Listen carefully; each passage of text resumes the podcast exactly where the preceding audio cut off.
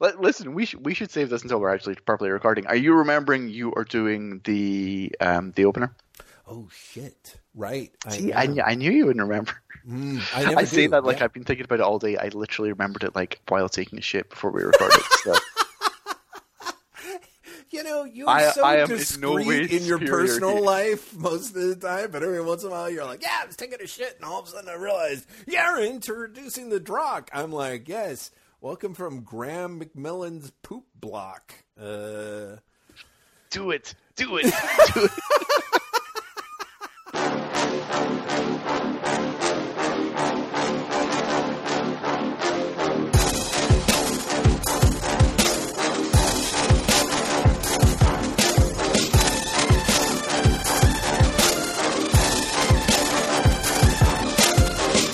welcome, citizens, to the latest episode of Drokk, the monthly podcast, wherein I, Jeff Lester, and my lovely and talented co-host Graeme McMillan. Hi.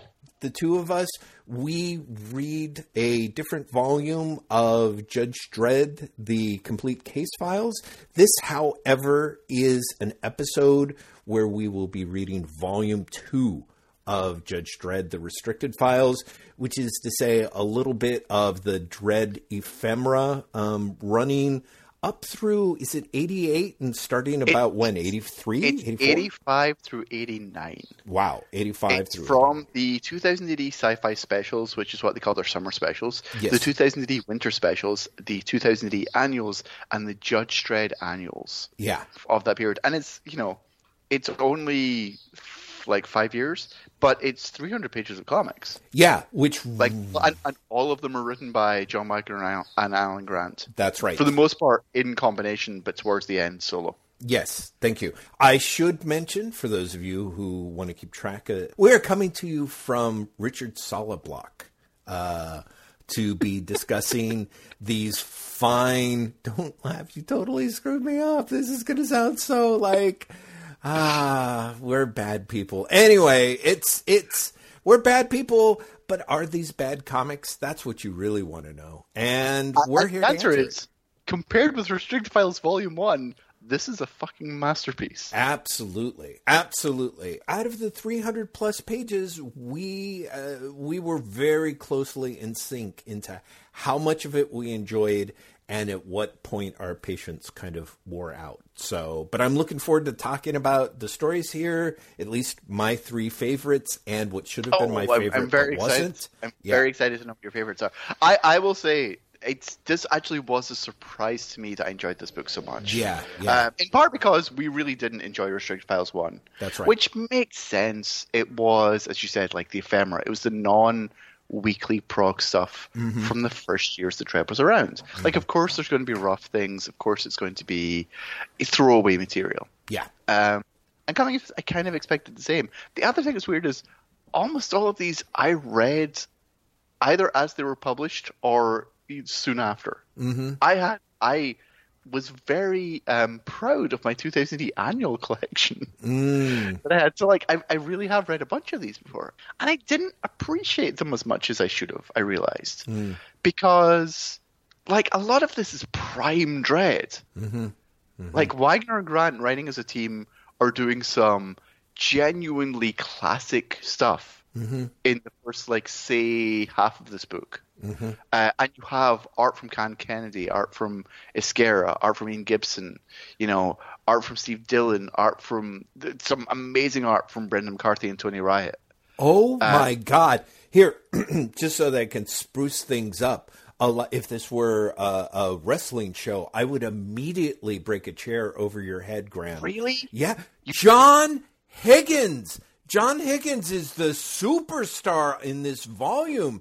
His shit is amazing. I fucking think that Higgins just is at the top of his game here in a way where I was like, shit, is he one of my favorite Dredd artists ever? Or am I just I'm weirdly? so through this book. Yeah, Like, yeah. just keeps reappearing in this book, which is kind of great. And- I'm not a big fan of his Yeah. figures, but I love his colors, if that makes sense. Oh because he's doing like like airbrush stuff in here. Hi- hi- His colors are great. astounding, astounding here. And in fact, there's stuff where his um, God, he's got a story in here that's that's uh, gray washes that just I swoon over.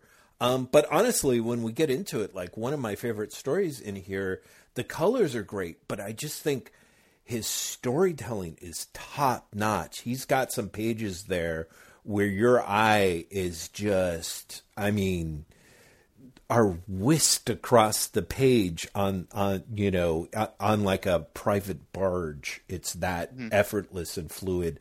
I just I I was in awe of some of the shit that he was doing. And again, what really helps is is that there are definitely stories where we had reached this really crucial and amazing point uh, that of which Necropolis is the capstone but there's a little bit of a feeling of dread on the move up to that had had and has changed. And i was very surprised to read this volume and be like oh shit this is like kind of classic Dredd. And and it's weird for me like again classic in the sense of this is an era that is already past which is it's grant and wagner and there's a little bit of the the weird part is it would be the anything goes as you're moving forward through these types of stories the first time but of course you know as we've read hundreds and hundreds of pages of Wagner Grant collaborating on Dredd these stories actually teeter on the verge of seen it all done it all before like there's one or two stories where I'm like have I read this story? Oh, or yeah. did they just I actually do a, it three I have a times? specific question about that. Yeah, yeah, okay, good, because Um, I'm looking because forward there's to it. is it the coffee one? Did you have that about the coffee one? I had that one about the coffee one, and also because the- they've done a sugar story, haven't they? Well, yes, they did the sugar Okay. story. So, I mean, this one was a little bit more, but it was it was also like two or three different things. But honestly, I Beast that opens this up, I Mm-hmm. was like, did we read this? Was this at the end of some of the other case files to to like pad out Mm-hmm. the page count or something? Because I was like, I know I've read this story before, but it also had so many of the earmarkings of you know, oh, it's Dredd, and you know he's out in the cursed earth, and there's a mad scientist, and there's a there's a man monster that you kind of feel sorry for, and there's a bunch of cheap laughs, and it's just it's such a um, you know, it it it it's sort of classic home cooking where it was like, yeah, I've had this meal before, and if I didn't have exactly this meal slash story, I've had enough like it that it doesn't matter if the parsley's on the left side of the plate or the right side of the plate. It, it's it's a very good analogy because it does feel like comfort food. Mm-hmm. That's what I thought when I was reading these as well. And you're right. The the Beast story, uh, John Brown's body Mm-hmm. again is another one that I was convinced I had read in a case file. Yeah. Uh, Beyond the Wall is one I was convinced was in a case file. Yes. Um, there are these stories where they're so familiar, and maybe it is that I've just read them so often in other places. Mm-hmm. Um, but part of it is also there was a sort of classic Wagner Grant collaborating vibe yes. Yes. that when they're on, it is just it's it is comfort food. It's so enjoyable. It's Mm-hmm. so fast moving. It's so just them. Like Yes. it's a very very specific thing. Yeah. That that you know it. I, like I said, it doesn't matter if you've you've read it before. It doesn't matter if you've eaten it before.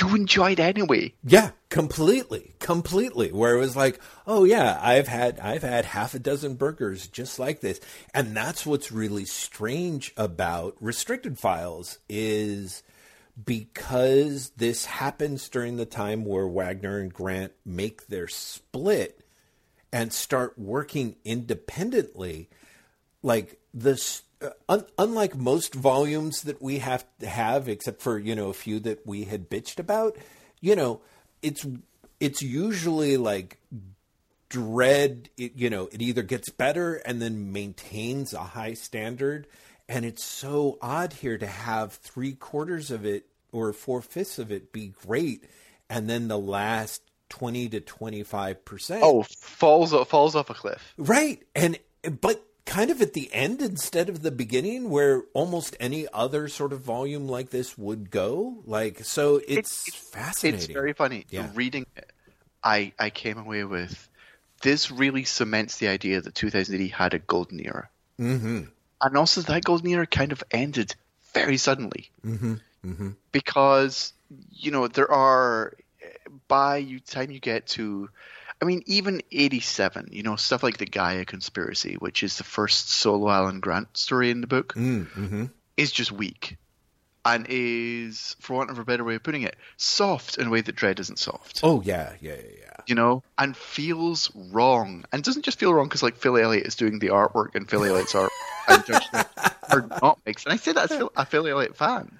Right? But no, no, no. Phil Elliott, like my my eyeballs popped when I was like, "What? Phil Elliott? Are you kidding me?" So yeah, yeah. But, but no, it. exactly. Someone should have been kidding you because yes. it doesn't work. Right. He is he is not. He doesn't bring the dynamism that that episode in particular needs. But he also doesn't bring the atmosphere of Mega City One that you've come to expect at that point. Oh no! Like it could be, no, it could not. be just any other Phil Elliott comic. I, which exactly. on one hand, good for him. Right. On the other hand, just feels incredibly wrong.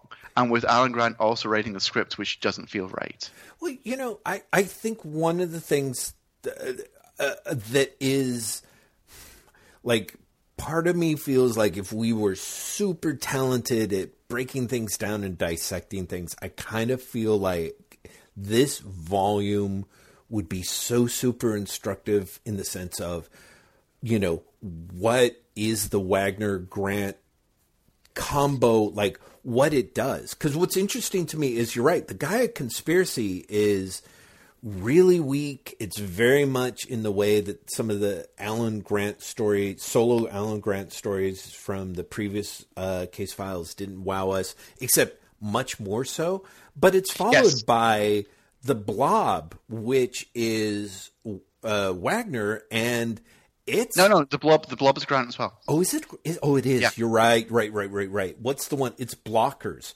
Blockers is Wagner, and it also is just like you. Honestly, he's like, I'm doing this whole super ambitious setup of interconnected stories of these people in this meg block. No, I'm not. I'm wrapping it up in it's, five. Fuck that. The Blockers is a fascinating strip mm-hmm. because it's five pages long and it is four pages of setup.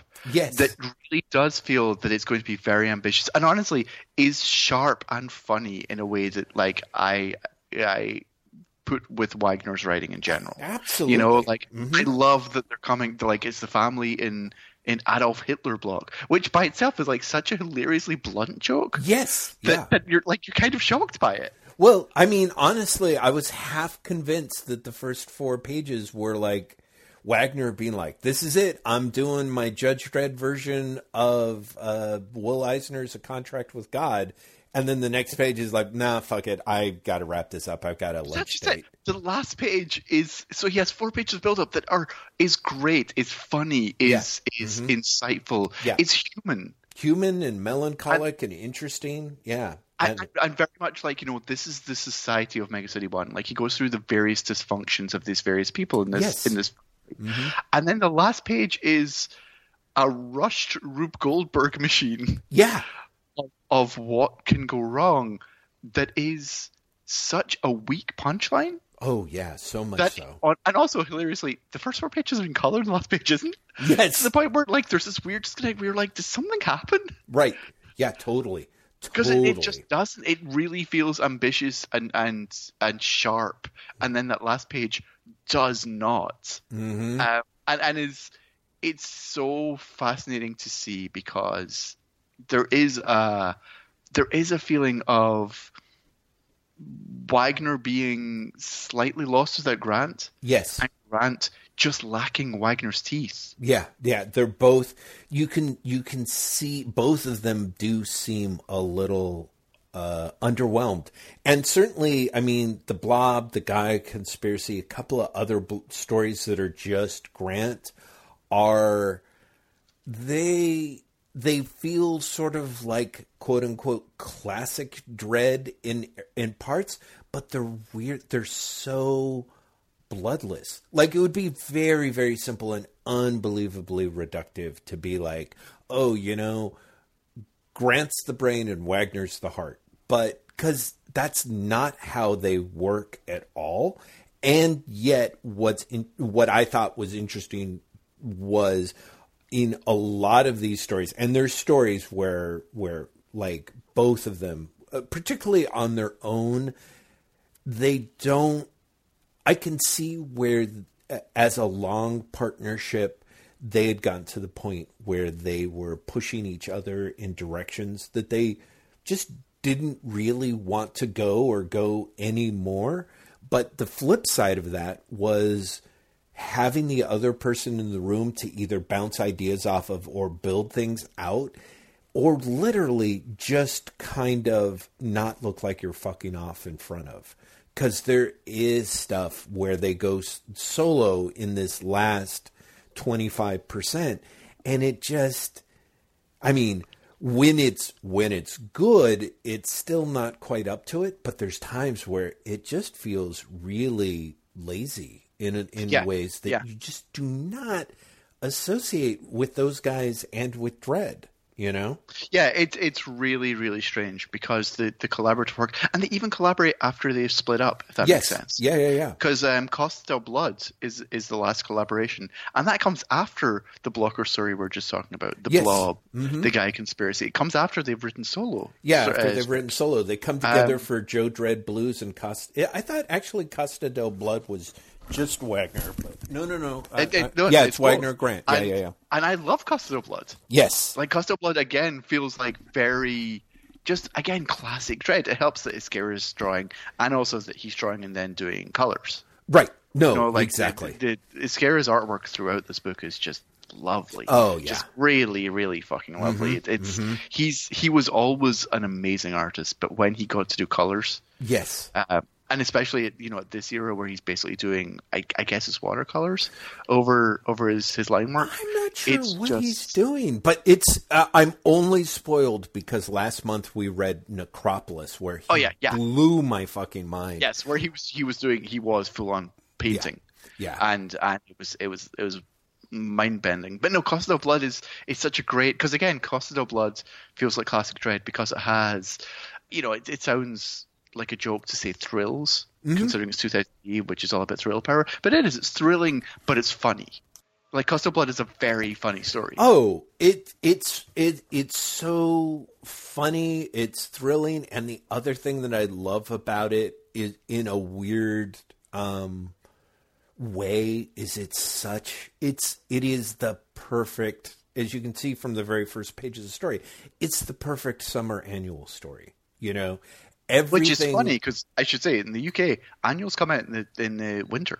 Oh, do they? In the fall winter. Oh annuals are, are basically Christmas presents. Oh, that's so, so annual, funny. Annuals came out around I want to say it was November, maybe it was October. Huh. Uh, but they were intended as Christmas presents. Oh, that is great. Of course they were. And they were always dated a year ahead as well. Mm. So you see something like, you know, 2000 annual 1989, that was published in 88. Ah, good to know. Oh, interesting.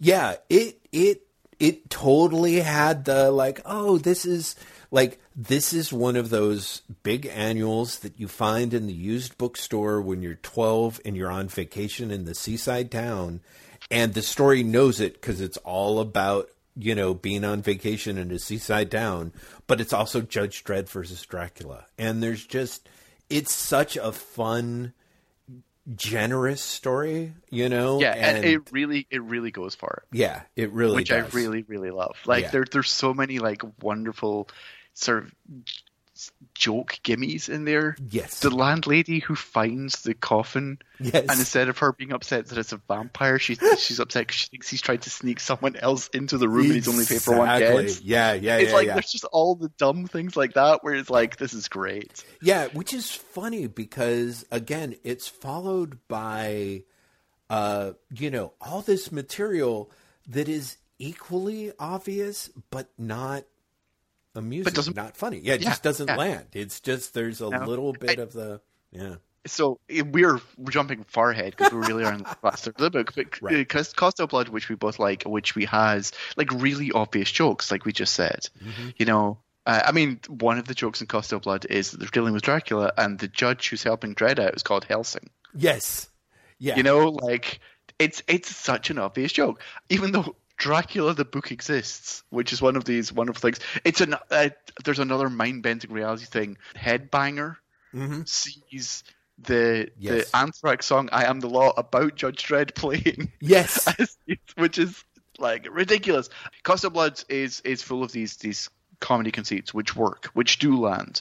Uh, Confessions of the Anarchist Flea is the next story in the volume. It was part of the 2008 Winter Special, which must have come out around the same time, like you know, within a month or two, I would say. Mm-hmm. It's written by Alan Grant on its own, and not only is it not particularly funny, although I do love uh, the idea of this essentially like you know Spider-Man esque vigilante shouting Yes. "abolish the state." Yeah. The- like that, that that is amusing on some level to me. Yeah. But the thing that I found about that is it buries what would have in previous days been the opening joke at the very end, Mm-hmm. which is his name is Frank Kafka. Yes. Yeah. Yeah. Yeah.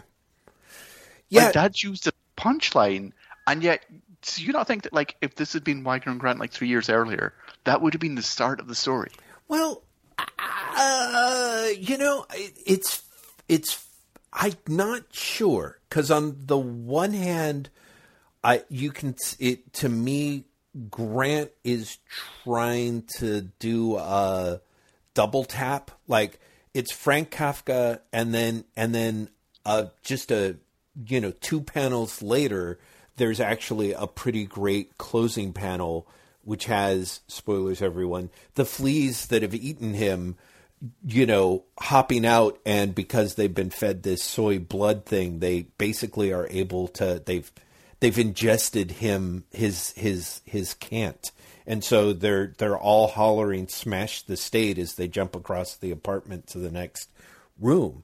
And so in a way what i what i found about uh what i again in that in that way i feel like here's grant trying to do a a story that i don't want to like it it has ambition to it and it just doesn't get tied together like there's a he's definitely riffing on because i think at one point the flea talks about all the big anarchists one of whom is ellison which i'm like eh. you know it's kind of it's a little bit of the repent harlequin said the tiktok man um, once again but it's also uh, you mentioned the thing about spider-man it's I, I would I would hasten to I, I would tentatively put forward that Grant is kind of doing what is sort of a fun little romp that is also kind of his treatise on the difference between say Dredd and other superheroes.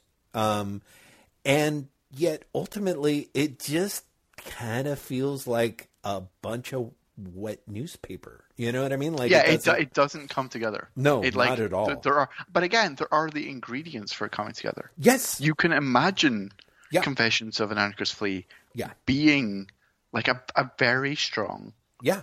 strip, like I- a, something that, that would work. Yes, and again, know? if Wagner and Grant were there, where they would have been able to just Punch up each other's jokes. exactly punch up each other's jokes, give it enough of a way to land enough of a an in into the story. So yeah, kind of very weird. Also, who the hell is? Sorry, everyone. Once again, we can only discuss things from the last uh, quarter of the book. Who's the artist? It's, it says Vanyo, but it sure looks like Ron Smith, and then he's not even listed in no, the end. It's What? it's Vanyo. It is Vanyo. Is it Vanyo? Vanyo is Vanyo was an artist who did a lot of British comics. Like he he did stuff in Eagles that when I was growing up. Oh. I don't know who he is. Maybe he was a pen name for another artist, but Vanyo as an artist showed up on a number of comics. Okay, why isn't he even listed in the list of artists at the end there? Accident, oversight. I don't know. Yeah, everyone's like, "Mm, who cares?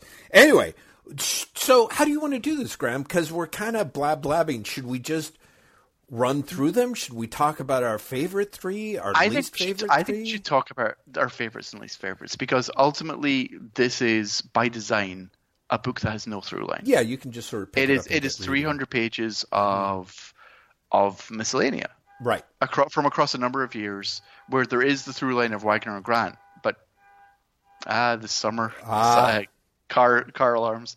There are you know there there's the the through line of Wagner and Grant writing it, Right. but that's not enough of a through line because that's been a through line of you know Dredd basically since the second year of its run. Absolutely. So I think picking our favorites and least favorites makes the most sense. Mm-hmm. I don't think we need anything more than that. You know, I, I, as a whole, I think it is an enjoyable book. Yeah. I think it is a book that really does lend an argument to somewhere around like 88, Mm-hmm. 2000 AD as a whole, but specifically Dredd, lulled a bit. Mm-hmm.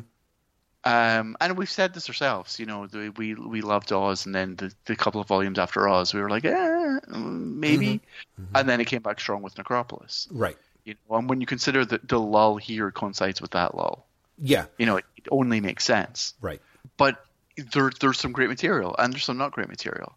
So I'm really curious to know your favorites. Uh, well, my my three favorites. It says a lot that um, we've already mentioned two of them. Um, uh, Costa Costa del Blood uh, is is absolutely just great. Um, I really did enjoy it, and just yeah, thrilling fun.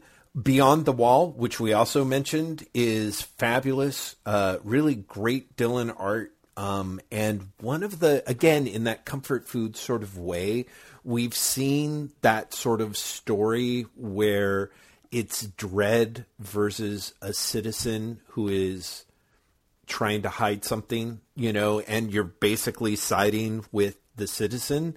Um, and uh, again, it's just one of those like Wagner Grant. It's like their own little Dredd genre, but it to me it works beautifully in part because in part because it's so wonderfully beautiful Dillon, black and white Dillon work, and then the last two pages go to color, which I was not expecting, and which was just lovely. And It lands. It really lands. Yeah. last- that last spread. yeah. exactly. And so it's uh it's very to me it's very much of a piece in that it's one of those Wagner Grant stories that very quietly makes its makes the case for compassion and uh and I just I just loved it. It just really just it hit um and then this is really funny but uh the so I want to mention the story that you would think I would be should have made the third volume third 3rd pick but didn't is Joe Dredd Blues which has Oh, really? it so here's the thing John Higgins' work Oh, is true, true. fucking amazing in it. And uh, you know me, I'm usually a sucker for their their musical episodes. But it's, But- it's. I mean, it's shockingly slight.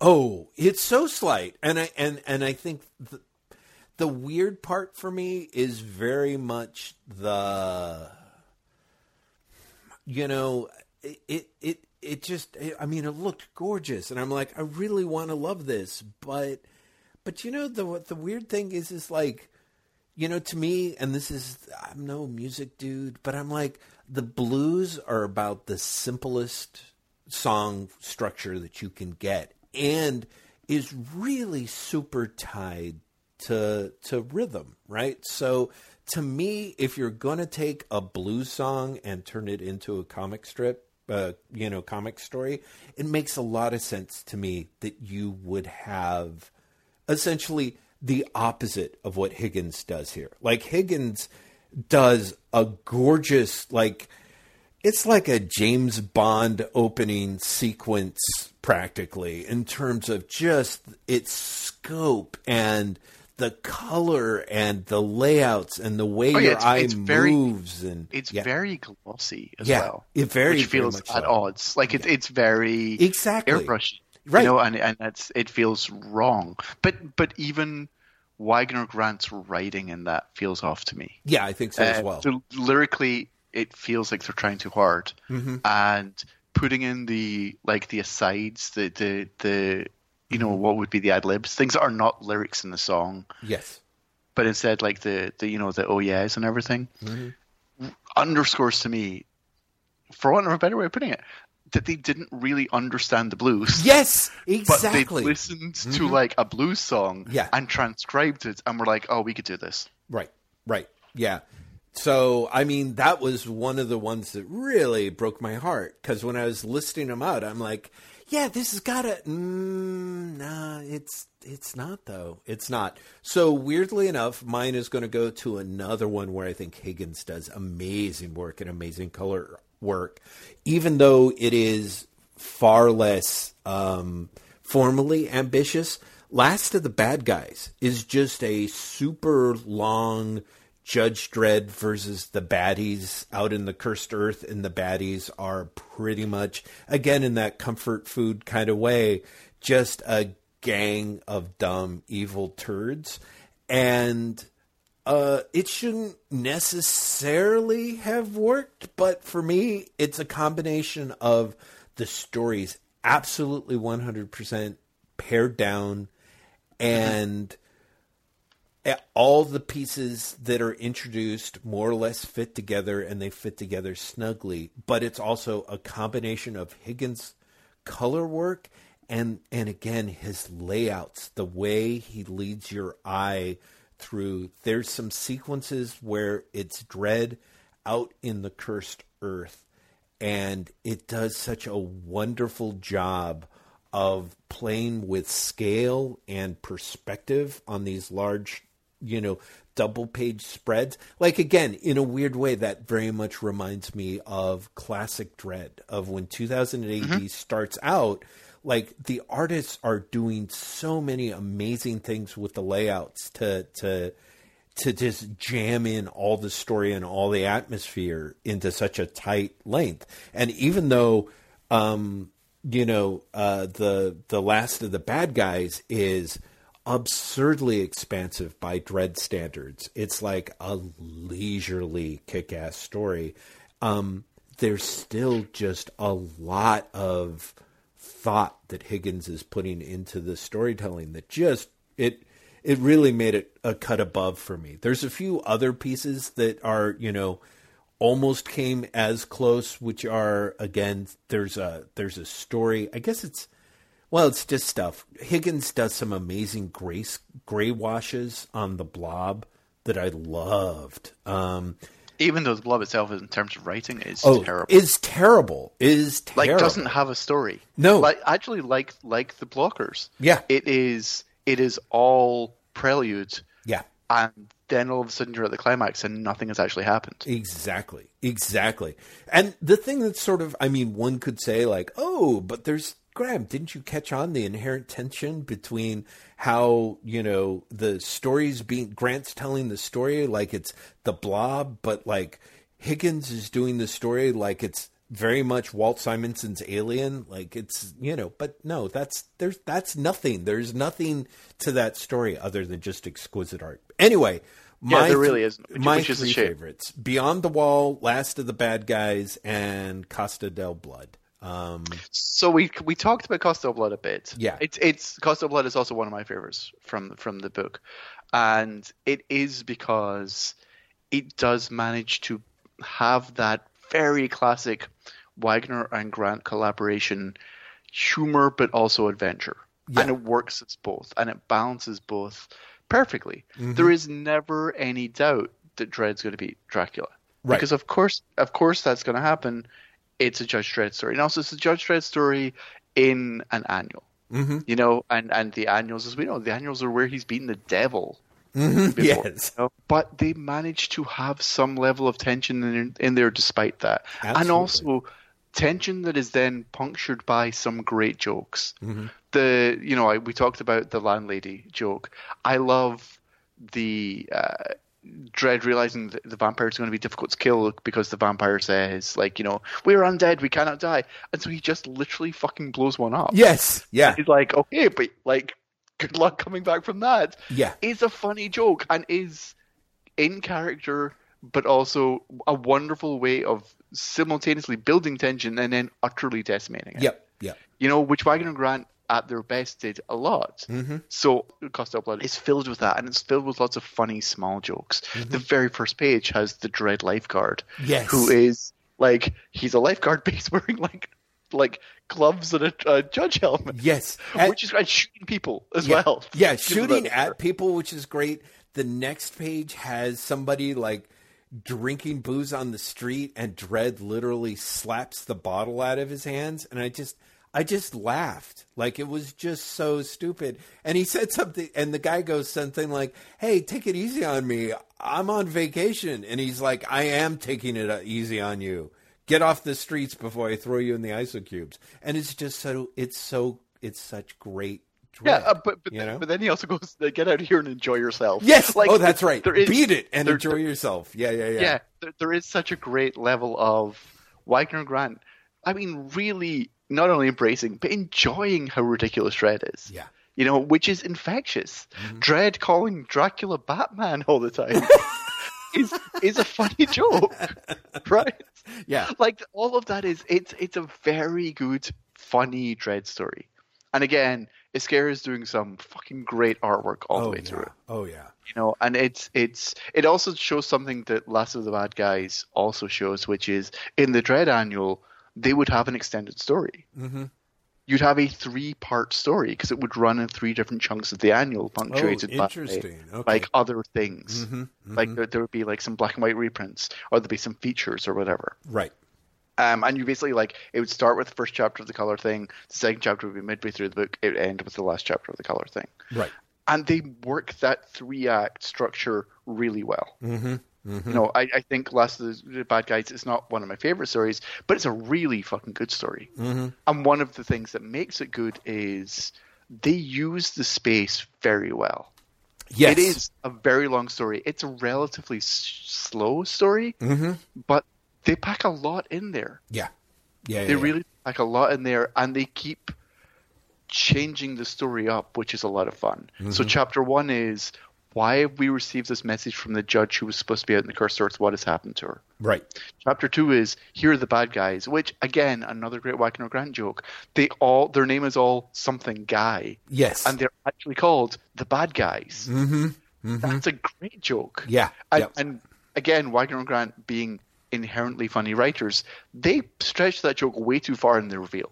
Mm-hmm. It's double page spread. Yes. Where there's like 15 characters with different guy names, Yeah, including yeah, guy guy and girl guy. are in there.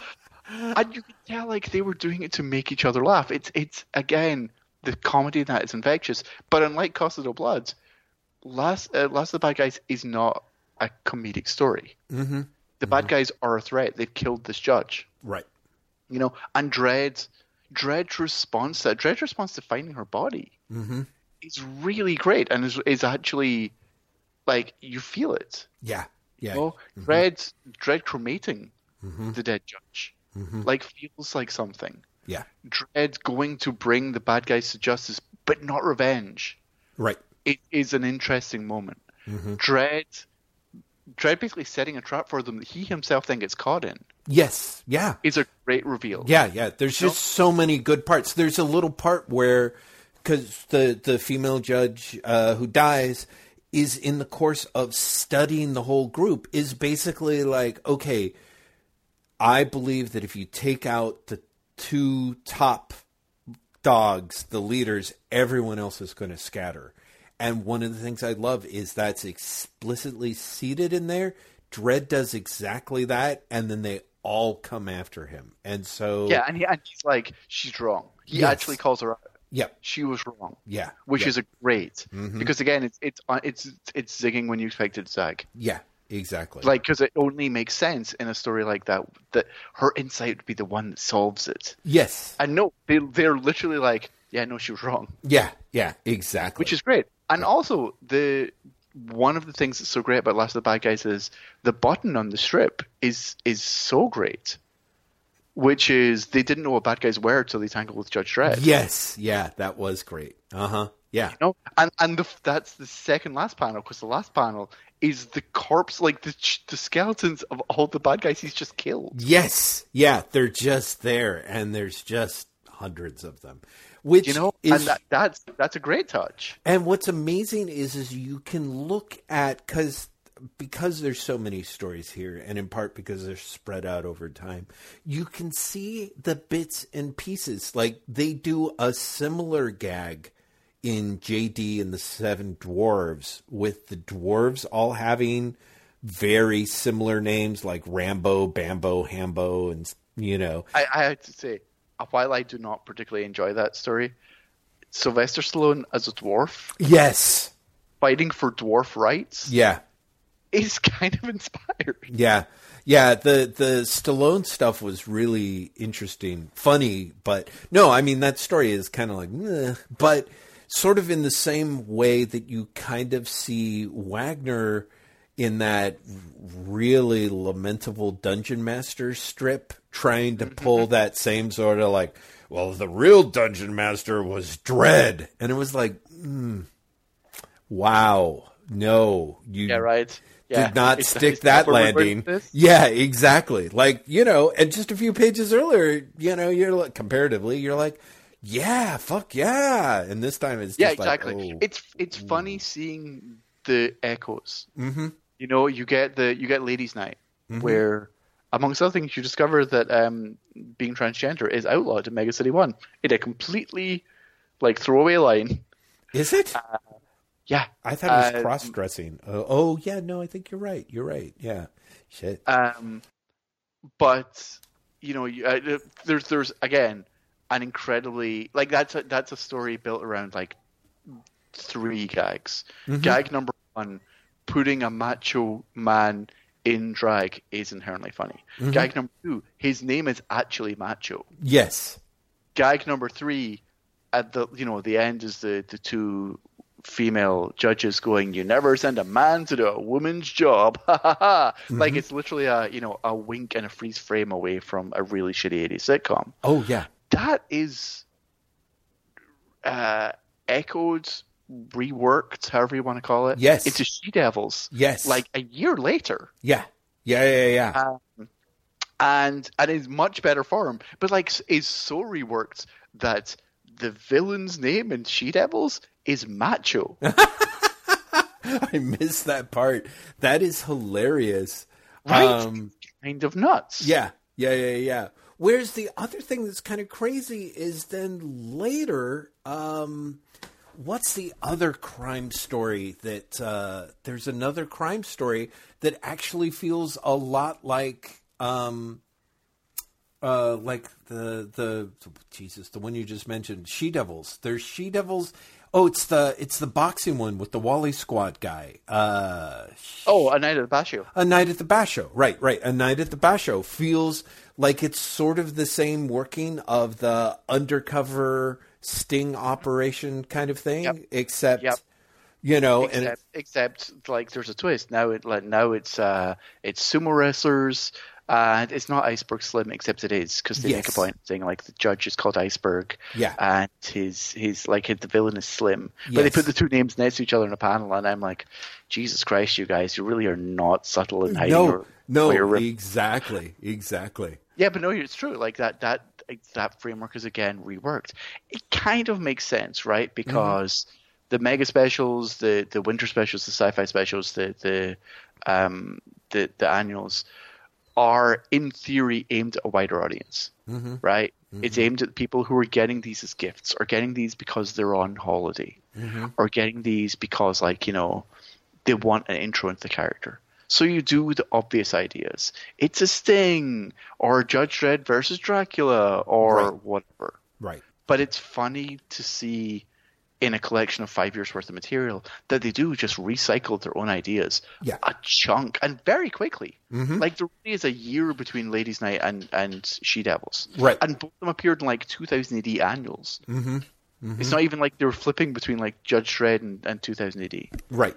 Um, it's it's very very strange. Uh, I, I should say the She Devils is also great because the art is shockingly good for that oh one. God, yeah. Brendan McCarthy, Tony Wright, and Brett Ewins Mm-hmm. uh, collaborating, and there's just the color choices are, are amazing. The line work is amazing. You really see the debt that Jamie Hewlett owes to McCarthy. Mm-hmm. Like it, it's it's really it's it's a beautiful looking story. It's kind of slight again in terms of writing. Right. Uh, it ends with, as many of these stories do, uh, a sort of cheap, tacky punchline Yep. like that's that's rough, but again, this is stuff that's actually meant to be, for want of a better way of putting it, lowest common denominator Dredd or mass market Dredd at least. Well, I, I You know, think so you can see, see why they do that. There's actually a great line in shit. It's one of the Grant stories. I can't remember which one it is. Mm-hmm. Uh, it's the Fall Guy, where he's looking to investigate where a cake came from. And someone goes, "You hungry, Dredd?" And he goes, "Hungry Mm-hmm. only for, for justice." justice. Yeah, it's like, exactly. oh, boy. yeah, yeah, yeah. I definitely that one was like I, I.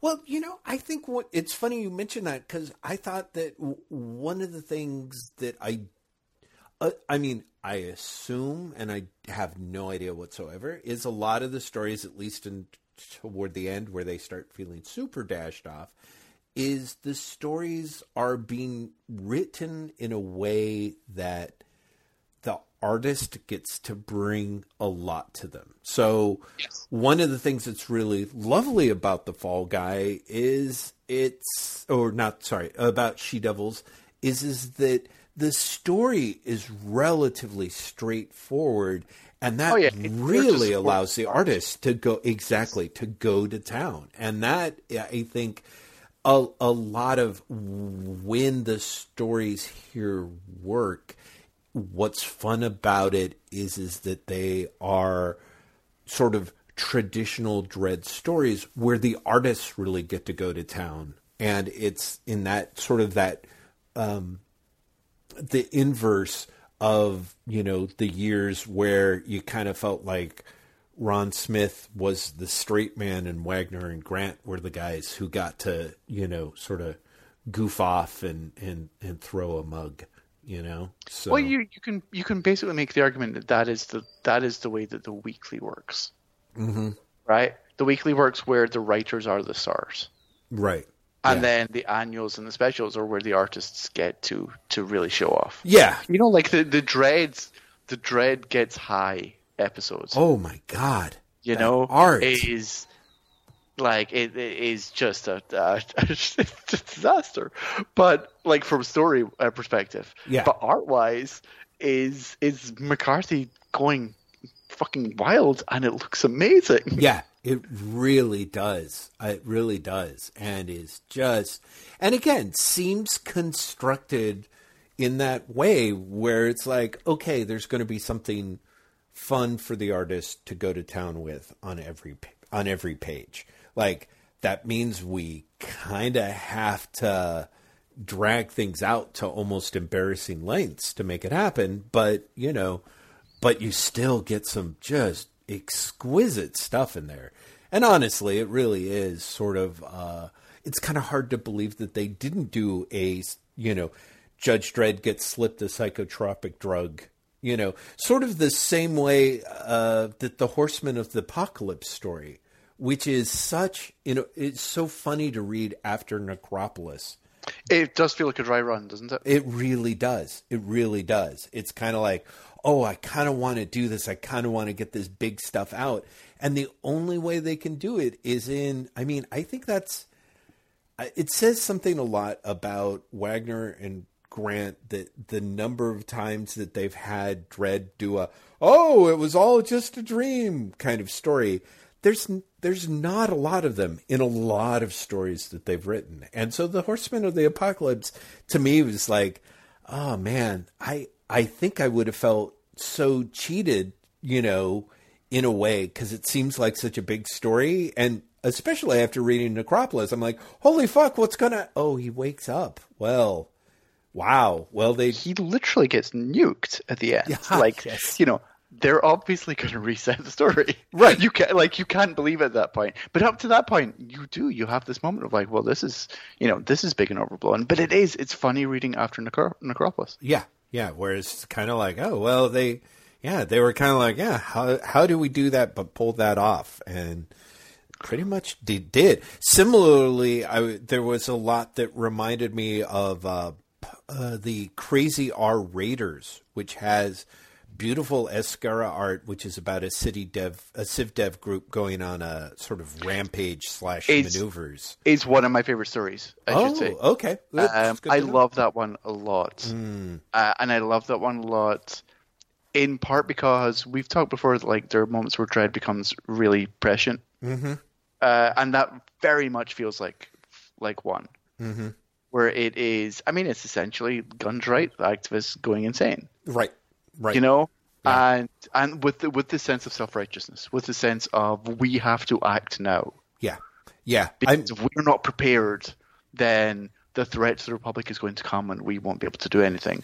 And it even ends with Dredd essentially making an anti gun case. yeah, yeah. You know? And with a with a great line. Uh, what do I know? What I know is it'll keep happening un- until we see sense and disarm the Cit-Defs. Yeah. And the other judge says, "Fat chance you're talking constitutional rights there," and he says, "Rights can be wronged." And I love that line. Mm. I love the line, "Rights can be wronged," especially coming from Dredd. Yes. Yeah, You know? very much so.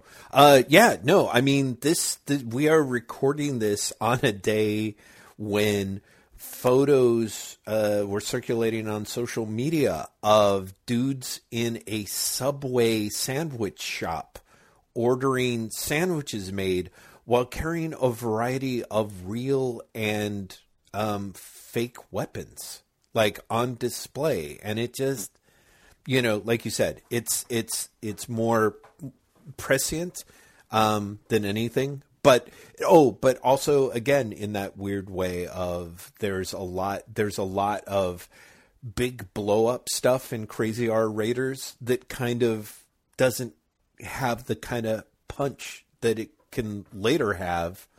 You know, well, exactly. Like you know, you you later see Necropolis. Uh, you know, far far down the line, Day of Chaos. yeah, You see like the city's infrastructure essentially collapsing. Mm-hmm. You know, and here.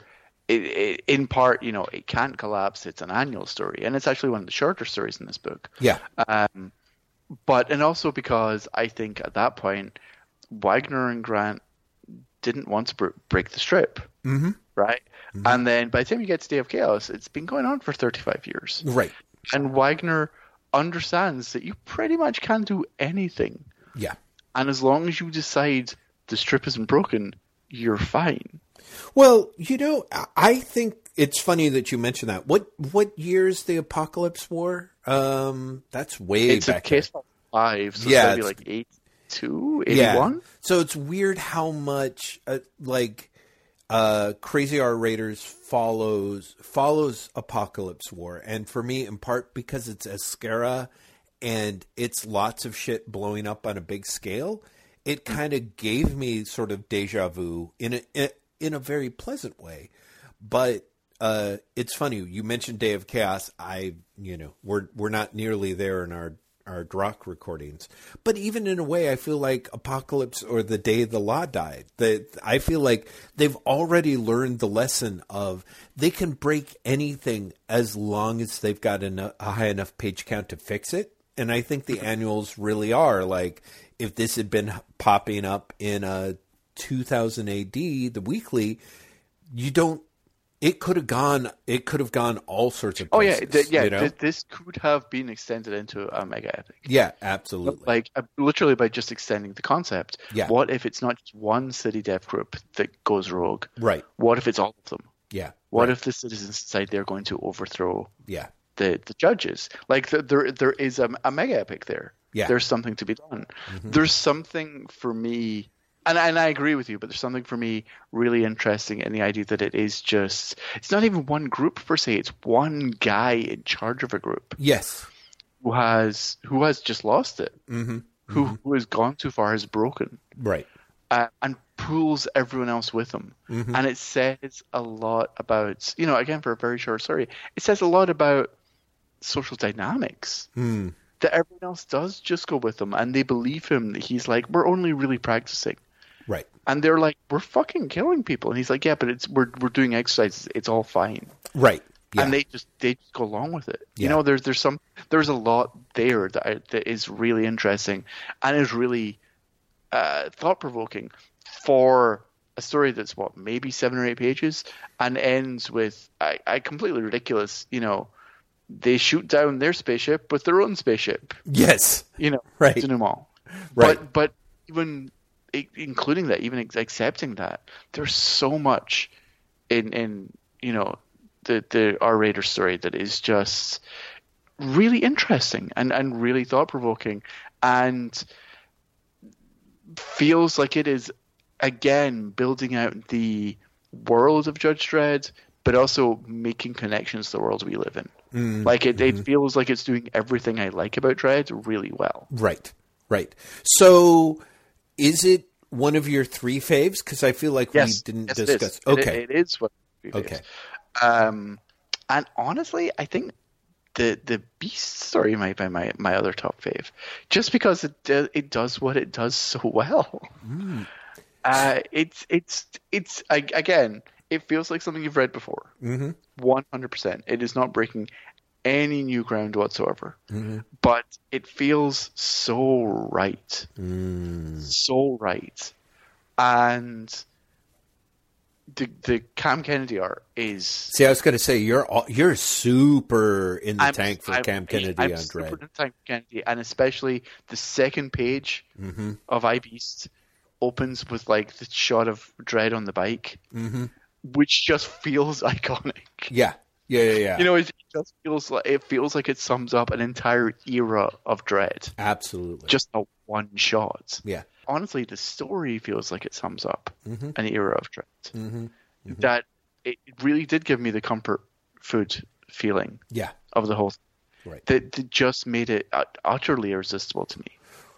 One of the things I think is interesting about I Beast is also that Kennedy's work is again just just the to me the storytelling is phenomenal on it. Like you look at the pages and they're really jam tight with stuff, like really tight. And yet it never feels cramped. Like I feel like Kennedy is and it's interesting because so many of these stories are in color, and it's hard to imagine for me to imagine I Beast working in anything but black and white because because Cam Kennedy's use of, of blacks on the Yeah. pages is just insane. Well, and the flip side of it is I think the amount of he is a master at using negative space as well to keep the pages from feeling just jammed and claustrophobic and overwhelming, you know? And it's really like he is packing a lot yeah, into and like more than they even need. Yes. There's the page where Dredd is basically threatening the guy, saying like, you know, I want the truth. Where, where, you know, I want it now. What did you do? Mm-hmm. And there is a shot of the van's driving away, but it's a long shot Mm-hmm. because the, the rest of the panel, and when I say rest of the panel, I mean like two thirds of the panel Mm-hmm. is taken up by like a ghost head of the beast. yes, yes, Like, yeah. just throws that in there. It's Yeah. amazing. Yeah, yeah, just just just stunning, stunning stuff. Just so incredibly dense and just pops. Uh, so it's so yours is I Beast, Ca- Casta del Blood, and Crazy R Raiders, huh? Yeah, I think it is. But what's interesting about this book for me is like that's um like I feel that that could change if you ask me tomorrow. Oh, absolutely. You know, Yep. Like there's so much good stuff Yeah. in the first two thirds of this book. absolutely. Oh, like the, the the McCarthy stuff is so good visually. Yeah. That I'm like, well, maybe you should go to the McCarthy stuff because like that's just visually fucking stunning. No, you know, maybe absolutely. you should go to John Brown's body. Yes. which is just Like I, again, it's a O. Henry story, but it's so well done. oh, it's perfect. and and it's, it's, perfect. you know, or, or even like before that on the waterfront, which Yeah. is the you know. But they're bringing in illicit substance. Only joking, it's coffee, but coffee's banned, citizen. Yeah. you know, is is again feels very much of its time of Dredd, but Yep. is filled with you know just lots of small references. The way that Wagner and Grant Woods just fill every tiny, tiny bit of Dredd with references. Yep. Like you know, it opens with a, a joke about the British sitcom Only Fools and Horses. You know, and it's like that would play well at the time because it was a popular sitcom at the time, but Mm-hmm. you didn't even notice there was a reference. Right. No, not at all. You know, Mm-hmm. like that's really fucking good writing. You know, even things like Crime Call, which is a super minor story, Oh, yeah. works. Just Yeah. works. It sings. Higgins again doing great work there on the art. Yeah. But like Wagner and Grant just like get the whole thing moving. There's a little bit of poignancy at the end. Mm-hmm. Right. You know, it, like they're they are on fire as writers. Yeah. For like two thirds of this book, and they are matched by artists who are, you know, to us, big names now. Mm-hmm. You know, you're talking about Cam Kent, you're talking about Brendan McCarthy. Uh, Like the She Devils features Brendan McCarthy drawing Shade the Changing Man years before he drew Shade the Changing Man. That's right. Yeah. The wax shade that appears in the, the Milligan run is a background character in She Devils Wow. three years before that series started. That's crazy. Um, you know, it's just it's so good. There's so much here that when it's on, it's just fucking amazing. Mm-hmm. Mm-hmm. There, like, I really do feel like I could change. And even when it's, there are even stories I don't particularly like, but like a lot out of. Yes. The Fall Guy is not a story I particularly like, but I gotta be honest, I love the cliched Italian mobsters.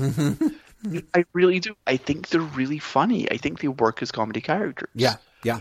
You know, the blockers completely doesn't work because that last page is a fucking mess. Yes. But the first four pages are amazing. Like, are so great. You know, like even Birdman, which is not a good story. I- Right. like Mick Austin's art is lovely in that. Oh, but yeah. also. Like you get a couple of great moments. The the Mm-hmm. woman turning on the beauty as she kidnaps as he kidnaps her. Like it and it's it's it presents as like one of these classic monster movies where the monster kidnaps a woman because he's in love with her and she's like, I love you too. But instead she's like, no, fuck you. And Yeah. assaults him. Yes. And Dredd, Dredd having promised him safe package, passage if he releases her, he releases her and Dredd just shoots him. Yeah. And she goes, you promised him. He's like, yeah, deals mean nothing to lawbreakers. right. You like, know, that, that's great. I love that ending. one of the things that is wild about that, and it's great that you mentioned the two, is, you know, as we know, Wagner and Grant split about the finale of Oz, where Grant is like, Dredd would shoot Chopper in the back, and Wagner's like, nah, I don't want to do it. And here you've got the fall guy where a hundred year old gangster turns his back on Dredd in the Grant story and is like, "Eh, you're, you're going to have to shoot me in the back. And and what's great is it's a it's Grant's story, Grant writing on his own, and he does not have Dredd shoot the character in the back. And then in Birdman, which is the Wagner story, he does, which is just again part of me is like, isn't that kind of odd how that plays It's- out in but a way? it's also kind of fascinating. I, I do love the end of of um, the Fall Guy because Mm-hmm. Red doesn't shoot the, the, the mobster in the back, but he does shoot his cane, so he falls over and gets What's he, arrested. which is great.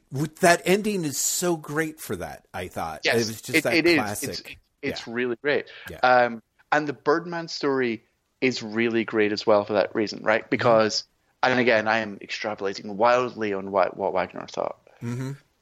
But I can see Wagner going, Dredd would shoot him in the back, but he wouldn't shoot Chopper because he respects Chopper. right, right, absolutely. Like absolutely. that. That's that's the thing. Yeah. Dredd would make a deal with Chopper because sure he knows that he's a, law- a lawbreaker, but he also respects him. Mm-hmm. He respects him what- exactly. Because the idea of Yeah. deal, deals don't count with lawbreakers doesn't really. It's not really what he's saying. Right, Deals don't count with people I don't respect. Is what he's saying. right, right. That's Yeah. that's actually a great point. So, uh, but yes, I agree with you. My top three could very easily change. One of the things that's great about the volume is, in a way, us talking about the top three sort of short changes it because you and I could rattle off our top three, then the next top three, and then the three after that, and then it could change. There's there's like a dozen stories here that are top notch. That being said, what are the two stinkers for you? That you don't have to do three, but Oh what are man, the two Son worst of for Ratty's you? Revenge. Yes. is terrible. Absolutely. Is is is absolutely terrible. Yeah. And if we're talking like outright sinkers, Mm-hmm. probably the Gaia Conspiracy Oh, interesting. or Headbanger. Headbang. It's so funny because you were talking about headbang. You know, it's funny how much uh, you were talking about how in the early parts of the story that you, referred to the ability for them to ti- to write so tightly that they can put in references and even if someone like me doesn't get them it doesn't matter for the story but it's an additional layer you know and one of the things that strikes me is toward the end here they're just not that tight like headbanger, Oh no, is such a fucking mess. yeah, it's it's an in joke story, and it's an it's practically you know at dad levels, and the dungeon master is the same. Oh Frankly. yeah, Dungeon Master is, is is the same, and yet the Dungeon Master I like honestly just because Arthur Ranson's art is better. Uh, you know, but to me, Arthur Ranson's art almost makes it worse for me because the first couple of pages are so, to me, genuinely exciting. Like this is going to be great. Oh yeah, no, the, the the beginning of Dungeon Master, which is Dredd essentially gets a poison pen letter, Yeah. saying we kidnapped someone, you've got to come and save him. Yeah, Like that's again great concept. yeah, yep, That it then ends up as like it was a Dungeons and Dragons player kidnapped by the, the people who run the Dungeons and Dragons shop, who inexplicably invited the real Judge Dredd to find him. yeah, Is just nuts, and it goes, you know. He he runs into holograms of the dungeon master and a monster, and it's Yeah. just like, oh, Well, the thing that's hilarious again is in that sort of dad way. It's like like I really spent the first 5 pages being like, "Oh, Wagner it he he you know, he's actually going to write about Dungeons and Dragons, you know, or role-playing games." And then it's like no, Yeah, no, he's not. No, he he's doesn't not. know what the fuck he's talking about. He's got just here's this leftover Tower of London wax museum story that he could, you know, just sitting around. Yeah, just just bad. yeah, no, it, it it feels like you know he'd done the research for some other like stripping eagle, yeah, And then he was like, "Oh fuck! Well, that didn't go. Uh, okay, we'll do a Dungeons and Dragons story for Dredd." And then for like midway through writing, it was like, ah, "Fuck! Can't be bothered." yeah. No, seriously, can't be bothered. Like even sort of the like I'm gonna read, I'm gonna write something about role playing games, and never got past two page two of the article in the magazine, and was just like, nah, fuck it. Uh, yeah, and so page yeah. two ended with, "There's a thing called Dungeons and Dragons." Right. He's like, oh, a dungeon master. Oh, I bet Dredd's the dungeon master in my story. All right, got a story. Ah. Yeah, exactly. Looking forward to spending this paycheck. Yeah. But like Headbanger is hilarious to me. Not only because, like you said, it feels like a dad writing about you know their son's music. Maybe it was for all we know. Yeah. Um, but it's it's basically hooked around the Anthrax song "I Am Right. the Law," which I Yeah. said before. Yeah, exactly. It that- is. It is. It's a reach two around. years old when this was published. Right. Well, It's not that's it. like a recent song. Yeah, it's a pretty slow reach around for sure. But uh, yeah, so we both agree Son of Ratty's Revenge is the worst of the worst. So yeah, so we should say Son of Ratty's Revenge is literally Ratty, who is the Fink's rat. Yeah. his son, also a rat, narrates a story that is basically a recap of like the Fink and Ratty. Yeah. And it's like, I'm out to get revenge. So I shit in his his bike. Yeah. The end. And also, and this is not Grant's fault, although I'm blaming him anyway. The amount of shit that Kev Walker draws Yeah. on that bike Right. is amazing. Yeah. That that rat has something very wrong with it. that rat doesn't actually poop like rats actually poop. No, it it is uh it's I mean that story is amazing because it it literally felt like uh Grant wrote it in 2 hours cuz not only is it a, a not a very long story, most of it as you point out is a recap of other stuff so he's just recycling a story that he and Wagner already wrote and it was like yes. wow Literally, literally, there's like maybe in in what's uh, what maybe six pages of six page story. Yeah. There's maybe two pages of new content. Exactly. Exactly. And so everything about that one was like either A, it was a you know, a deadline special or B, um, he just couldn't be arsed or both, you know, but it was not, it was, it's underwhelming. It is terrible. But I, I'm going to say that this book yeah, did further underscore for me that Grant just does not get Dredd. Like he gets, he can write in sort of a as uh, a good photocopy of Wagner way, but it lacks the soul of Dredd somehow. well, Like again, it feels all surface. Yeah, I mean, it's it it is again. It's it's it's overselling it because I think they both have incredibly dark senses of humor. But yeah, it's it's Grant stuff is does feel like more of a gloss. Although, what was the story? The is it what's the one with the the damn hundred year old gangster, the Fall Guy? The Fall Guy reads is the closest where Yes. it's just a solo Grant story that comes the closest to reading like a Wagner Grant Yes. story. Yeah. One one hundred percent agree. Yeah. And the bits that I love there, I really love. Like Right. I said, like the old gangsters, I love. I think they're so fun. Mm-hmm. Uh, the but at the same time, you then also get the "Are you hungry, Dredd? Hungry for justice?" you know, like that's still there.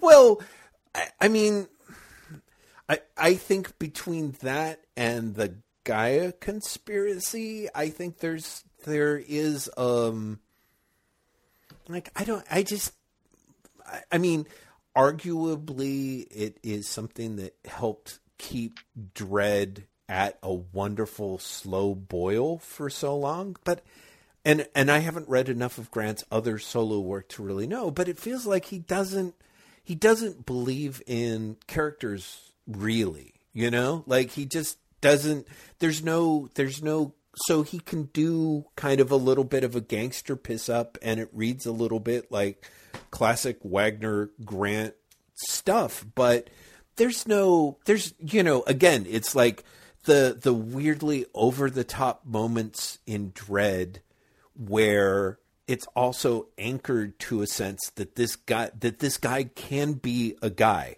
you know?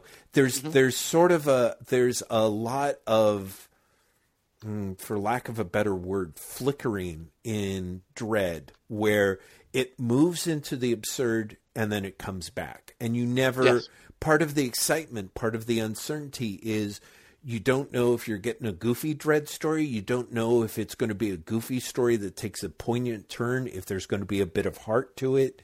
You know if it's a heartfelt story that suddenly takes a weird brutal turn like and i think wagner and grant one of the things that is is um it feels wagner is able to transition with to working on Dredd without Grant because he still has a sense of where to go with Dredd that's surprising, and a lot of that derives from taking Dredd seriously as a character, and um, and he's and he's really in, in Grant's hands. Dredd is just a trope.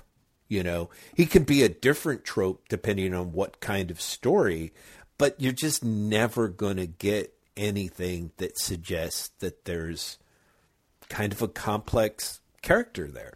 And What's really funny is elsewhere. mm-hmm. I think Grant prides himself in his character work, especially his Anderson stuff. Mm-hmm. Like he gets is it Grant that goes on to do Anderson and not Wagner? Yeah, yeah. Oh, no, Grant, Grant, interesting. Grant takes over Wagner. Uh, Grant takes over Anderson, see. and um, goes hard Mm-hmm. on on the idea of a, of a character arc of character development, Right. Uh, and gets you know in the weeds of his own interests. I think to be perfectly honest, but Mm-hmm. he- like Anderson definitely evolves as a character, mm-hmm. As and changes uh, at least as a character. Mm-hmm. Um, in Strontium Dog when he because he, took over sole writing of Strontium Dog when they split up as well. right. Uh, he uh, is it car. I, I think he attempts to do character work at least. Mm-hmm. He attempts to bring on some sort of um, resolution to the strip that is rooted in Johnny's evolution as a character. You know, as it is, I don't think he does it very well. Do you think Grant, in that sense, is almost closer to Pat Mills in the way that sort of the same way that Mills inherently just can't bring himself to write about a, a fascist lawman as the hero? You know, that Grant is somewhat similarly unable. Because, you know, Anderson is, and I don't mean this is is the sensitive judge. You know what I mean? He, she is, at least presented in the context of Dredd stories. The Psi Division is different from the judge division, and Anderson's a little is even atypical for them. You know, she is yeah. an empathetic character, and it just seems like the idea of empathy is something that Grant is not willing to afford Dredd, perhaps. Yeah, yeah. I, I think that Grant sees Dredd specifically mm-hmm. as a character who can't evolve. Right.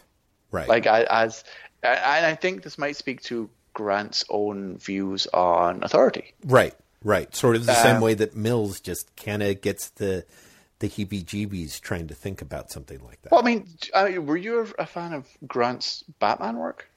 You know, I, not not so much. The first couple of stories wasn't it Wagner Grant doing it together, and then they and then yes, they split. And then they split. Yeah, right. Like I remember loving the Wagner Grant stuff. The first couple of early issues that sort of like this felt like it had a lot of invention, although again the longer format made it feel kind of draggy pretty quickly. Mm-hmm. So I feel like I wandered off, and I keep meaning to wander back and haven't. Well, because something that, that strikes me about that, especially in relation to these Dredd, is Batman doesn't really get to grow. Mm, hmm You know, Batman mm-hmm. doesn't evolve. Batman doesn't necessarily even emote. Right. Right. You know, he can maybe do like shock. Right. You know, or or resolve more mm-hmm. than anger but he doesn't get beyond that. And it, I wonder how much Grant has a problem with the idea of someone who is an authority figure mm. and is, is explicitly an authority figure. Right. Um, having an internal life. Mm-hmm. Mm-hmm. Yeah. You know, I suppose, like you said, like Anderson is a fringe figure within the justice system. Mm-hmm. Like she's a, an iconic character. She is a big name, but she is also a fringe figure. Yeah. So in that respect, she gets to have a life. Yes, exactly. You know, and especially because it's worth pointing out, Grant takes her away from the judges. Mm, right. Interesting. Like she leaves. Mm-hmm. Mm-hmm. Yeah. You know? uh, and Dredd obviously can't leave, and also Grant doesn't have control of Dredd. Right.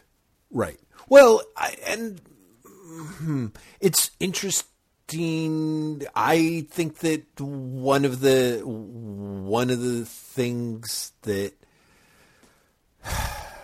there's something a little uh, you know anarchic about Wagner and Grant doing Dredd together. And part of what they're doing is very much resisting the idea of Dredd growing. Um, a, a little bit from that idea that they're aware that this is not quote unquote their character. You know, Wagner was so pissed that he was not going to get any participation um, with the character that he basically left after creating it, then sort of comes back under a pseudonym and then is finally back. And then I think the next step of that is like, yeah, and I'm going to I'm going to do things with Dredd, which is a how do I put it?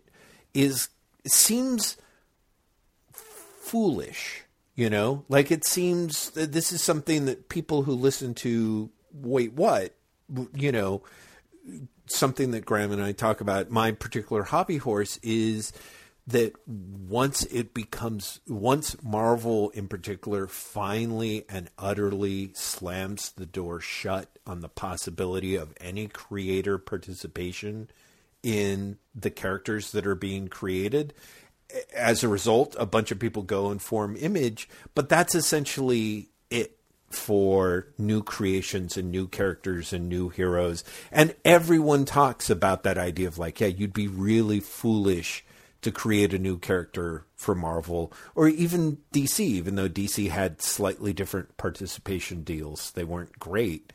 You know, the idea was if you had a character that you cared about, you saved it and kept it in your pocket from when you could do it yourself. And Wagner, who gets burned really early on with the idea of like, he's going to have participation in Dredd. Nope, sorry, that's off the table. That never really would have even been a consideration. Um, comes back and spends a long time doing brilliant stories in which the idea of growth or characterization for Dredd is kind of is so subtextual, you know, but Yeah.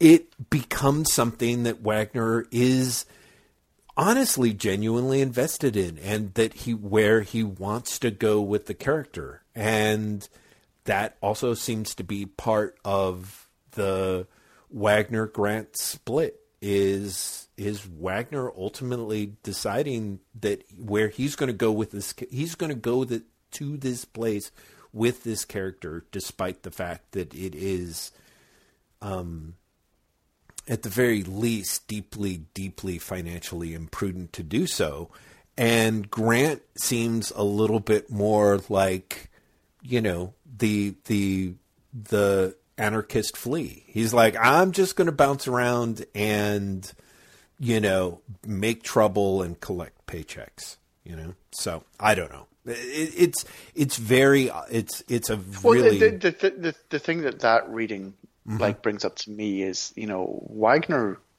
I was going to say leaves Dredd, but he doesn't. He leaves Dredd in 2000 AD, like a, a year or so after Necropolis. Right. But he's still writing the character for for the magazine. Mm-hmm.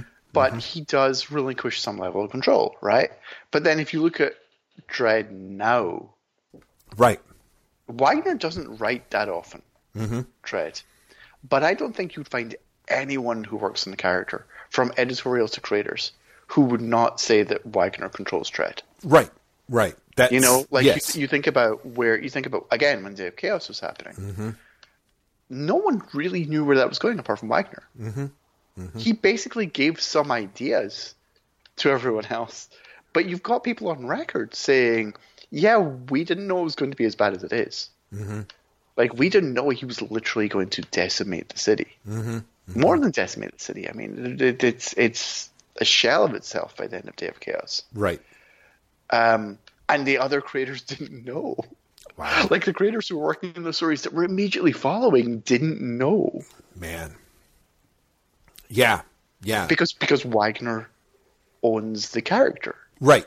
Exactly. You know, he uh, he doesn't he doesn't get I I this could be wrong, but as far as I know, he doesn't get any special financial participation. right. Right. But creatively, still, even though you know Wagner has written under twenty episodes in the last two years, Mm-hmm. you know, maybe even under 10 Mm-hmm. He like he's the, he is still the guy in charge. It's Right. kind of amazing. Yeah, yeah, yeah, yeah. So, so it's a very crucial, crucial time when this split. It's a very, it seems like a very, very large gamble for Wagner, um, and yet it really does end up paying some remarkable dividends, at least artistically, for Yeah. the for the character and for the universe. So Yeah. Graeme McMillan, uh, this is not as long as our usual uh, Drokks, but do you It- think that there's anywhere else to go with it, or Honestly, no, because this is, as I said before, almost intentionally a throwaway book. Mm-hmm. Right? It is. It is a. It's the B side select collection. right? You know, it's and it's a good B side collection. Well, see, that's it. You know those like albums where the B side collection is so good, like the fans That it all could have but been an swear. album? Yeah. Yeah. exactly. This is really close. I would actually probably swap out restricted case files to two with the volume that with the with the case files. I think before Necropolis. Yeah, like- like, left well, me. 12, yeah, 12 and 13 we didn't really like. Yeah. And honestly, I think you could slip, you know, the first two thirds of this in there Yeah. and it, it, it'd be more fun. It's, it should be said, like I, I mentioned before, that I think these stories were created as, you know, how to get into Dredd stories. Mm-hmm. Mm-hmm. I think this is a great book to give to people who Yeah. want to sample Dredd. Absolutely. Absolutely. In fact, I was thinking that cuz it's it's yeah, it's it's definitely up there. Uh for those who are wondering on the Drokk and or Dross scale, definitely the four fifths of it are definitely Drokk. So, and I assume you would say the same. One hundred percent. Yeah. I mean, really, stop reading around. Like you and I disagree about this. Yeah. I would probably say stop reading Costa del Blood, even though you know I think there's something to be said for Confessions of an Anarchist Flea, even if it's just the the uh, the weirdness of the abolished the state. Mm-hmm. Yes. stuff. Yeah, yeah, yeah. Uh, I think Night of the Basho is fine. No, no, you and I are on the same page. fine, After after like- Costa del Blood, it's a huge nosedive, and there's bits and pieces that I like in some of the stuff that follows, and a whole lot that I do not appreciate. So yeah, Yeah, but I mean, realistically, and what's funny is like basically it's once you leave 88, Mm-hmm. that's when things start start diving. yeah. But Like, Costa del Blood ends around like page two hundred and twenty or something out of a Yeah. out of a three hundred page volume, essentially. Yeah. So it's pretty darn good. Yeah, I, I- and and honestly, if they'd ended this book a year earlier, Yeah. then you'd not be raving about it. Yeah. Absolutely. You know, Absolutely. we really would Hands be like, oh my god, this is amazing. What's funny is it makes me think Restricted Case Files 3 is probably going to be terrible. Yeah, I think so. I think so. I'm just like, ooh. But I was Like, oh. expecting oh. Restricted Case Files 2 to be terrible. So this was Yes, an right. incredibly pleasant surprise. Yeah. Overall. Yeah, no, I, it's it's very much Drucker not Dross, and it is very much you're curious about Dredd and you don't want to go for the early stuff. You think the early stuff might be too rough. Yeah. Fine, Mm-hmm. pick this up. Yeah. Yeah. Yeah. Yeah. You know, especially if the idea of because you know we we've repeatedly said things like, oh, like pick up the Apocalypse War. You know, if you don't actually want to dive in with a 26 part story, Yes. Yeah. Yeah, yeah, yeah. No, this is this is this, and I think there's like a case files around volume eight or nine or whatever that I thought was kind of perfect self-contained stuff, like those two, and then move into some of the longer mega progs. I think I think would be pretty rewarding. Yeah, this is Yeah. this is a pretty good, like you said, it's broad kind of volume. nice, isn't it? Mm-hmm. It's it, like it was it was a nice surprise. Yeah. It really was fun to as much as anything to remember fun Dredd. Necrop- Yes. Necropolis is great. Yeah. I love Necropolis. Necropolis is not fun. Well, see, that's it. Every it is it is amazing, but everything from Dead Man on is is um amazing is genuinely amazing, stunning, and startling. But yeah, I picked this up, and this was this was like ah. I can't believe that I, you know, I'm enough of a Dredd fan uh, that I'm like, oh, this feels like classic period comfort food It's- Dredd, it's also- and I love it. It's also funny to feel nostalgia for something that we read like three months ago. Yeah, exactly, exactly. That, that's the You know, part where I'm like, just oh, like, remember that Dredd? Yeah, You mean exactly. January- January? Yeah, December, January Dredds were great. That was that was the classic stuff. Like that's nuts. But it's but it's the feeling I had. yeah, yeah, completely, completely. But no, this this was great. It makes me very interested to see how we're going to feel about Case Files 15. Oh my, yeah. Uh, because that starts with like the explicitly post Necropolis material. Which, uh, yeah, which I'm sure it'll be, which probably will feel great after switching from this. You know, there there is something that was also very fun in the early case files where they would switch between continuity heavy or grim stuff and then lighter stuff. And this one is this was all very very light, which was great. But yeah, part of me is like it might be fun to dig back into um, a little more unsettling stuff, uh, at least for a bit. So Well, but, but what I was going to say is like once you get past that, it tries to get back to like yeah, variety again. Mm-hmm. And can you do that? Yeah, that's really the You know, question, isn't it? It's Yeah. it's it's going to be very very interesting to see how we are going to uh, how we're going to feel Mm-hmm. about the creators trying to do that. Especially because you know next time we're going to see the first Garth Ennis in the case files. yeah. You know. Also, next time we are doing um, America, which Oh, is great. very not fun. Yeah, right. Again, wonderful, but not fun. Yeah, yeah, yeah, yeah. Uh, so yeah, uh, Drokk episode seventeen is going to be uh, continuing the Whiplash. Right. Uh, yeah, I'm looking forward to it, but I'm also like, huh, what's it going to be like? You're also know? going to be like, maybe I'll nip back to restricted case files too and do a couple of select rereads just to comfort me. just to comfort food, just to, just have. I mean, I'm not going to do that. I'm going to nip back to like Ace Trucking Company Oh, there you go. and just go for the dumb shit. like that's what I want. Just give me the stupid stuff. The, there's going to be uh, show notes for this up on Wait What podcast on Monday. Open brackets, sometime close brackets. There is also, while you're waiting, going to be posts on the Tumblr, waitwhatpod.tumblr.com, and the Instagram, instagram.com forward slash waitwhatpod. We also have a Twitter account at waitwhatpodcast. Jeff has a Twitter account at lazybastard, at L-A-Z-Y-B-A-S-T-I-D. I am at Graeme M at G R A E M E M, and we're a Patreon supported podcast, which is the entire reason Drokk can exist. Jeff, tell them what they want. Yes. Hey, you guys, you are, uh, uh, you know, it's always fun to give the big shout out to all of our listeners um, for, uh, you know, your support, your ears, your time. It keeps us going. It keeps us motivated. We appreciate all the feedback that we get.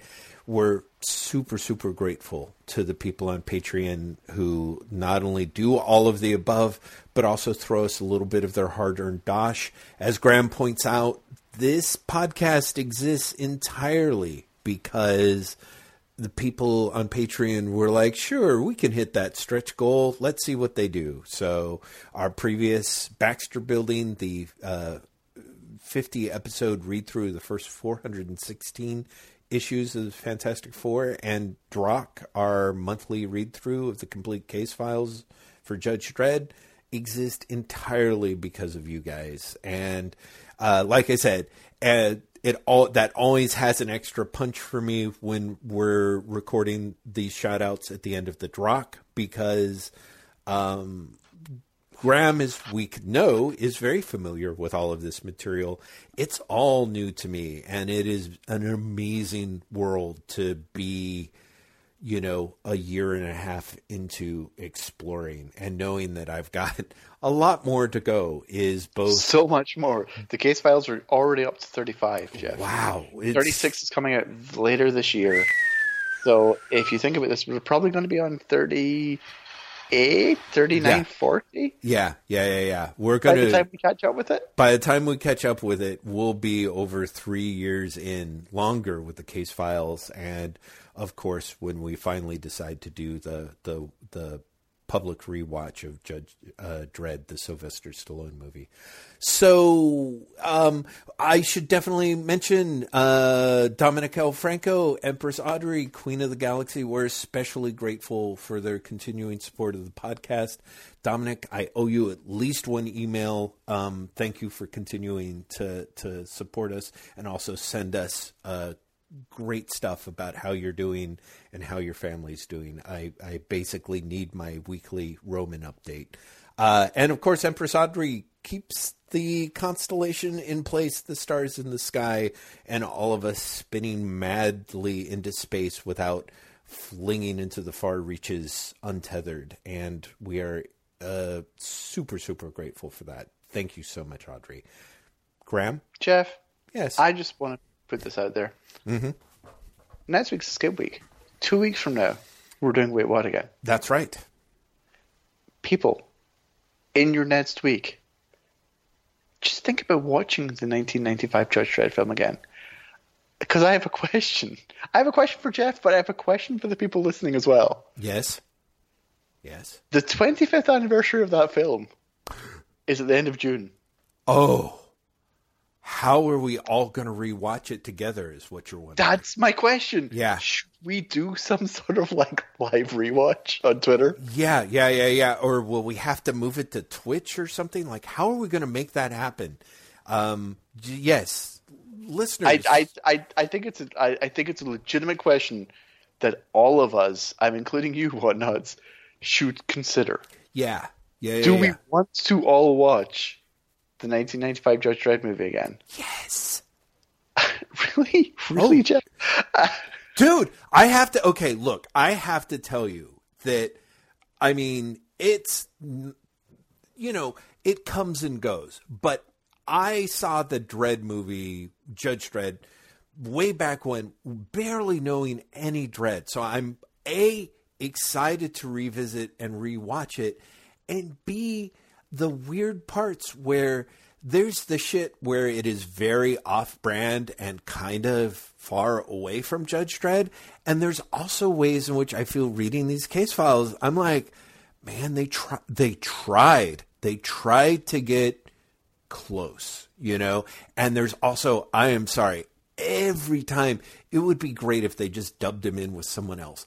But every time I see that photo of Stallone with the helmet with his screwed up fucking lip, I'm like, yeah. Even just the other day, I was thinking, right, Armand Assante, he kind of does look like Stallone. You could kind of buy that they're clones. Like, there's so much there. Max von Sydow, amazing. There's so much potential there that admittedly is squandered in horrific and embarrassing ways. But I would love to see it, if nothing else, because I'm 90% sure I would get half of the in writer screen jokes now that I wouldn't have gotten because I didn't read all you would also get infinitely more upset. Oh, I'm sure. Just, just, just get ready. You will get far more upset than you did the first time around. But that is almost worth it in and of itself. Anyway, June 30th is when that film celebrates its 25th anniversary. oh my God, how can we not? And I, I really do feel like we have to do something. I'm going to see when June 30th is. You know what? You know what else you have to do, Graeme? June 30th. June 30th is a Tuesday. If we just delay an episode a couple of days, You know, it's fine to do it close enough, like the week of the 25th anniversary. You don't have to be such a stickler.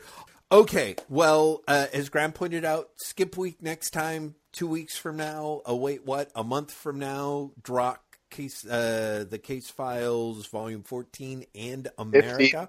15. Listen to Jeff, 15. Shit! I had it right. I should have written it down. 15 and America. Ah, but uh, going to sing it out because it's it's a Drokk. Yes. So yeah, I was Take it away, mister. I did until I forgot how to count. So as a result, you guys are just stuck listening to me say, Drokk, you're under arrest, citizen. Report to the Isocubes until the next episode.